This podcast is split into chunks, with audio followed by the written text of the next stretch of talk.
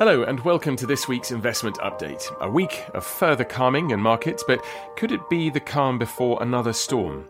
I'm Richard Edgar, talking to you from my home on the south coast of England, and I'm joined on the line by Fidelity's Chief Investment Officer, Andrew McCaffery. Hello, Andrew. Good morning, Richard. Now, Andrew, we're almost at the Easter break. Um, is there any sign that markets are winding down, or is it is it quite the opposite? I think there's um, a little a sense of uh, a desire for some some rest, but obviously it's a very strange rest that uh, many of us are going through with a, a long weekend where um, uh, you know we're confined to uh, to home, and um, uh, you know the uh, the big move is which room to choose to spend time in over the weekend. so I think. Um, uh, yeah, the, the reality for markets is that uh, you know, it has been a very, very uh, uh, you know, difficult March, as we all know. April has got off to a slightly calmer start. But again, I think that the, the important elements of focus on uh, you know, what some of those um, indicators that we've been talking about in recent weeks are uh, continuing to, to do. Can you can you take us through some of those indicators? For example, you know, volatility that's definitely come off. The spreads, Tell us about those. Yeah, so it's important to sort of look at maybe the one of the most challenging elements was the liquidity in markets. Um, and what we have seen is that the uh, spreads um, and the ability to trade at uh, uh, the prices on the bid to offer have actually uh, calmed down a little bit. There's a little bit more activity flowing through, but it was still a long way from where we were in January and February. So the reality is that at the moment, encouraging improvement from the uh, worst that we saw, but by no means um, back to the benignness that we saw in January and February. Um, in terms of the other indicators, when we look at um, volatility, again, that uh, uh, you know, process of seeing that we didn't have fresh waves rolling through markets, you know, definitely we saw that ease as we came into the latter part of March. Um, the overall levels have come down, which is encouraging. But I think it's also important to bear in mind that uh, we still have elevated levels. Um, that even though the markets have um, uh, had a strong uh, recovery in recent days, that uh, you we're still seeing high single-figure percentage point moves um, occurring um, on a daily and obviously intraday basis, as we saw yesterday. So, a little bit more on that then, please, because it seems that there are still these wild swings if you compare it with what we used to consider a wild swing. These really are um, on almost nuggets of, of news, whether it's the, the, the grim news about um, death rates or infection rates, or in the UK, the fact that the Prime Minister, um, it was revealed that he um, had had to go into hospital. And, and that these things are really moving, particularly the share markets. Yes, and I think that um, again, everyone's trying to grapple with what is the important criteria for trying to make the, the decisions to um, invest around and, and how to take on you know forms of trading risk.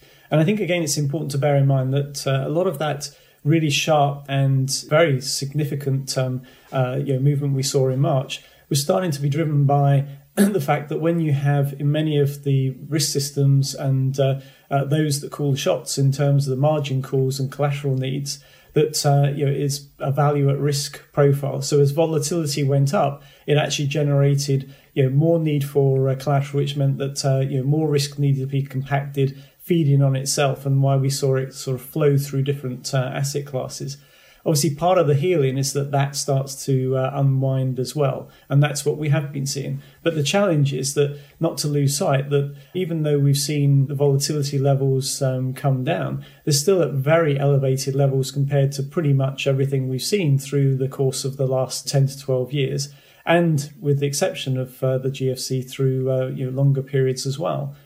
The element I think that your point on how markets are um, bouncing around is that we have to be careful that until we get some clarity in terms of time and level of impact onto the economy, we start to work out where we are in terms of that process of the depth of recession, whether it's rolling recession versus a one off and then recovery that what you're going to find is that swings in sentiment are going to be really quite extreme um, as people uh, you know hope for the best and then all of a sudden have to contend with maybe not quite uh, the uh, the reality they would like. So, how are Fidelity's portfolio managers reacting in in this current situation then? So I think um, you know overall it's been a remarkably um, balanced and maintaining their, their focus onto the things that they really can um, analyze understand um, uh, you know where there are forms of value creating, but also sometimes the value is about the ability to assess real survivable uh, aspects for companies. Um, and also that you know, the nature of the intervention. Where does that really impact markets immediately? And I think there that's where um, you know, seeing from many of our portfolio managers that you know there will be slightly different bias in terms of whether they uh, favour that uh, it's a slightly more encouraging picture uh, that can be achieved or uh, or a slightly uh, less encouraging one. But the important part is mainly focusing on to what does that mean into individual um, company decisions. And I think what we have seen is that uh, yeah, now the opportunity that where they have stronger conviction, where they have uh, the ability to see companies that really we feel are mispriced, whether it be looking at the individual versus their sector versus the, the market, to actually um, uh, go in and use recent market environment uh, to increase positions or to uh, move positions to um, reflect some of those uh, thoughts. And, I think in the bond markets, it's been especially interesting, obviously, to, to see with the high level of issuance um, that's occurred in the investment grade markets. Um, but the very strong support from central banks that you've seen the opportunity to be able to pick up paper that uh, looks very attractive spreads, very good companies, those we think clearly not just will survive but be able to uh, to, to thrive. And uh, that's what the, the portfolio managers have been focusing on. And what's your outlook for the next um, the next few weeks? I mean, it's almost an impossible question to ask. We're, um, as I mentioned at the at the beginning, almost at the Easter break, so there's going to be a pause in Western markets um, at least. Um, where do you think we go from here? So I think you know a very important part has been the, the analysis and trying to understand what are the uh, development of COVID 19 across different countries and, and obviously for the world as a whole. That I think is, is vital in terms of you know trying to give insight to uh, the impact onto healthcare systems, um, but then to the broader economy. How long will we stay informed of lockdown? What does that mean for the potential in, in economic activity and the return to activity within certain areas of the economy that have been you know severely hit? Um, when you think about you know how we've seen a decline in travel um, and the knock-on effects that flow from that. But also there's the, the supply chains and the degree to which you've had some countries in total lockdown versus others still maintain some level of activity. We forget that the interconnected world we live in that means that um, uh, you know that still has a real impact in terms of can you then produce the, the goods that will impact across all countries. So where do I think we are in this stage? I think we most probably at um, some point are going to have to switch from the COVID 19 focus and all trying to understand where do the curves flatten out? What does that mean in terms of getting implied con- control? To the reality of actually when can activity pick up? How will that activity look? How long will it take to um, uh, you know actually recover, but also that will we be in a process where we will have some form of having to administer degrees of control and constraint, you know, later on in the year again, um, if we haven't got some form of clear uh, testing and, and, vaccine capability to um, improve confidence. Uh, and so I think that that's where the switch for the market mentality, and I think that as we go through April in, in reality, I think there's still more of the, the consolidation that we've seen and some of the recovery. But the, the risks start to build. We then have to contend with how deep is the recession? What is the impact on earnings? Um, how long could this sort of roll when you think about it as a process through the year rather than just these next two or three months?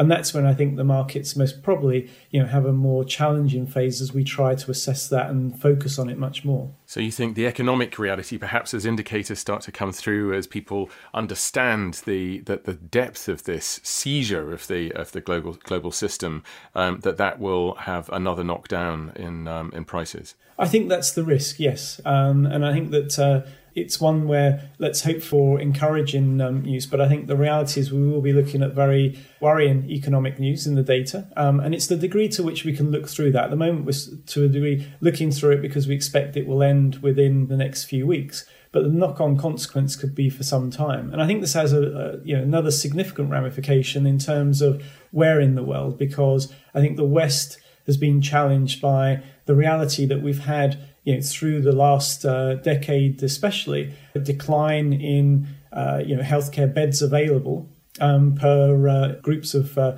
population, and that's why these these curves and those lines have been so important that we've seen in so many charts. Um, and that as we switch from that focus, as said, into what does this actually meant in the real economy, and what does it mean in terms of changes that may stay with us um, you've also got to look around the world and say, actually, where is the ability to get back to activity, to get back to the interaction at a society level um, that much quicker? And I think that's when you start to uh, to look and say, well, actually, you know, someone like Asia is in a much better position than looking to Europe or to the US because of the way societies both behave, but also how they're coming out of this. And also perhaps because they've had experience of this um, before, most yeah. recently with uh, with SARS, so they know the behaviours um, and accept the um, impositions that there are on behaviour that have helped to turn the societies around.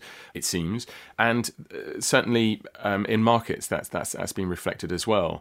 Does this have the potential for Asia, for China? To change the um, the market leadership that there has been until now? So I think it does have uh, that um, potential. Yes, that uh, I think it's a really important point as well, as you said around um, SARS. That uh, you know not that just in isolation, but I think that the impact into the region and the understanding of what was required to uh, try and contain that, um, you know, is something that is embedded into society's knowledge, and it's not uh, you know so far away that it's not going to be within the knowledge of many of the um, population um, and their experience. So I think that's that's an important ingredient. I think there's other things to bear in mind as well, though that. Um, you know, when we look at what's happened to oil, you know, oil has had a, um, you know, obviously a significant decline. That driven not just by the supply shock that uh, the Russians and Saudis uh, brought to the to the table with their behaviour, but also through the demand decline more broadly across the, the world. And that means that we now have, in some ways, a stimulus for that activity picking up in parts of Asia where there are very significant importers. And so this giving a tailwind, having been a headwind, if you only look back, um, you know, six, nine months ago um, from here. Some of those aspects will also come to uh, to play. And I think the other part is that, you know, as we've discussed around the, the dollar, that as we see the sort of change in the dynamics as dollar liquidity reaching where it needs to around the world, and the dollar itself, you know, starts to show signs of uh, losing some of that upside momentum, that will play back well as as well. But I don't think that's essential. I think that will then give another tailwind. I think what's at the core of this is the fact that Asia getting back to um, levels of activity much more quickly, their understanding ability as um, uh, you know populations to manage this.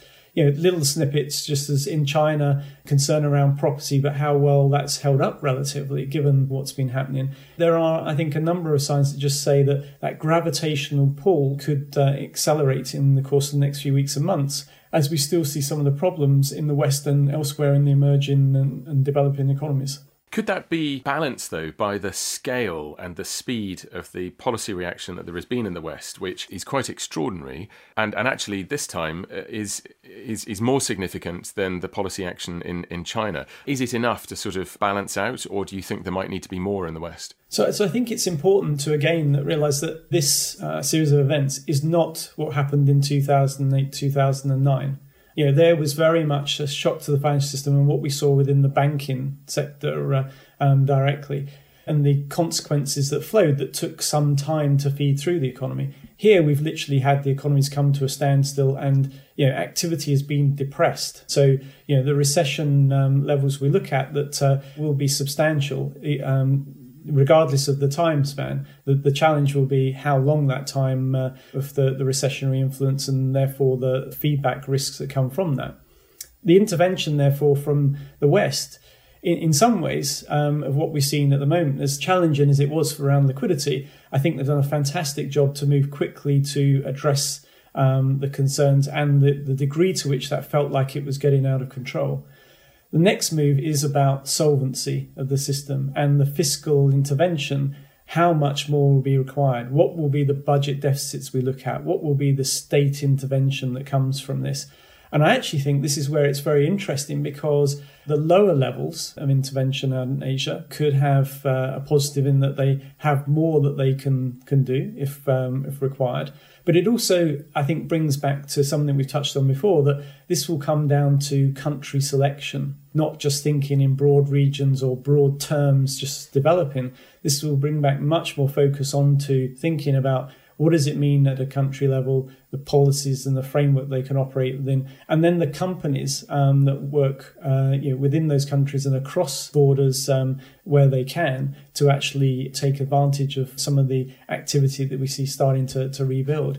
And that's where I think that parts of Asia can do relatively better because of that position in. Because some of the developing markets and emerging market um, environment will be very challenged by the budget and capital um, account needs that may well prove to be extremely challenging. So I think differentiation will become key in uh, how you invest looking forward uh, into these areas but certainly one where I'd recommend a great deal more focus as we see that trend accelerate. Because um, governments have different attitudes to how they intervene, um, and some of them it might be going against the grain, but it looks like there is going to be a lot of um, governments taking stakes in, in companies in a way hmm. that they haven't for a very long time, perhaps since the aftermath of the of the Second World War. How on earth do investors adjust um, for this situation where the the old rules are looking very out of date?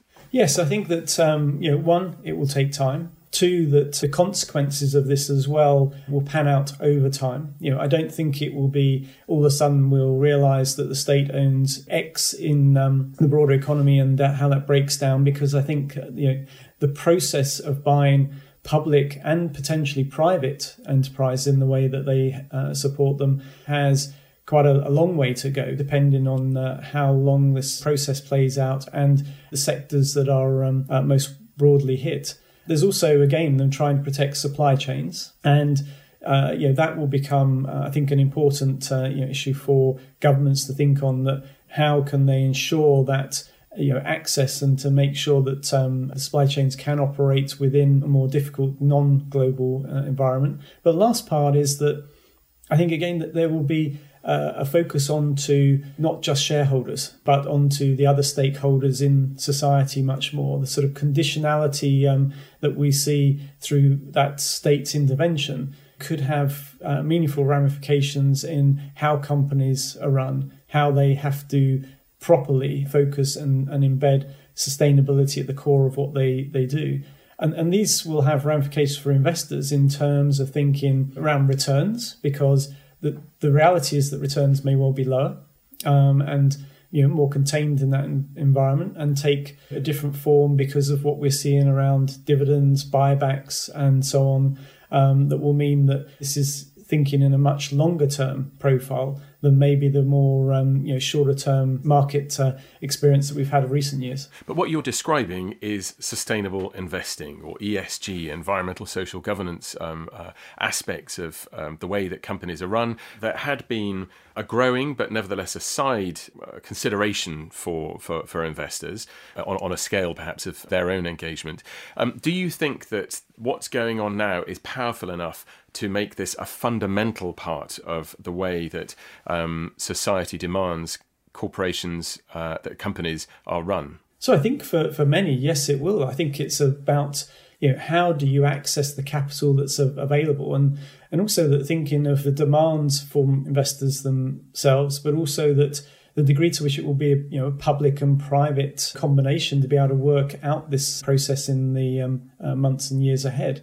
So I think there will be a much more important element of how do you uh, ensure your access to the capital? What is the conditionality around um, that capital that's being brought in? And so I think it will um, accelerate some of the, the trends we've seen around sustainability to ensure that you are part of that um, uh, you know coterie that can survive and, and, succeed. And are there any examples that you can draw on of, of the shape of the um, conditions that a government might put on the capital that's being injected? So I think it's it's too early to to think that um, we could be uh, you know highlighting the sort of prescriptive uh, nature of it because I think that one of the challenges is going to be that you have to almost save the economy and then work out the conditionality that's attached to it. Uh, so some of these things will take time to play out, but I think that we will see the focus that uh, existed around climate change and get into a policy framework, um, you know, as we went into 2021 and beyond, is likely to be a key part of that. To expect the, the behaviours that really mean you are far more engaged with your community and how that uh, uh, again can be uh, you know, sustained through time, I think will go up uh, the, the priority list. Um, so I think that there are aspects that we will see very clearly in that reflected, but I'm not sure the time wise of how these um, play out. I think they will grow and they will grow as we see the workout process from the initial ability to support the, the economy and these companies. And what does this mean for an asset manager like you? What does it mean for asset management as an industry um, as you see the um, the world changing in front of you? So I think that um, uh, you know again we have to go back to being very disciplined and to one try and understand and draw in the sort of evidence of what is happening as these events uh, you know evolve and so to to understand the, what data is telling us but also I think to think about the themes um, and to connect the dots across different sectors and different asset classes that play back to uh, re-emphasize those themes are real or to, to question them. And then to um, base investment decisions on again what are the companies um, and their ability to navigate these changes or to be at the heart of them and therefore um, to be those that we should be investing with and to um, participate in how they can uh, succeed as we go into that uh, newer environment but I think at the moment, key thing for us is, um, and back to your, your starting point around markets, is that it's very important not to get too excited when the markets have had their uh, their rally up. Um, it's also important not to get too pessimistic when we see the the downdrafts. The key thing is to focus on, you know, what does that mean for the, the companies and the securities of those those companies, and for the asset class that um, you know we would look um, uh, to to throw up opportunities and whether those are being um, you know realised or not, and being disciplined around you know ensuring that we when we see them that we invest, and when they're not there that um, uh, you know we're not drawn in to making decisions that uh, are against that discipline. Keep your eye on the ball, or certainly the right ball. Well, thank you very much, Andrew. Uh, that brings us to the end of this investment update. You can hear more from Fidelity's investment team on the coronavirus, market response, and the investment implications on both our Rich Pickings and Fidelity Answers podcast channels. Just search for those titles in your podcast app. You can also read all of the latest thinking online at fidelityinstitutional.com. The producer today was Seb Morton Clark with production support from Alex Wilcox. Goodbye for now.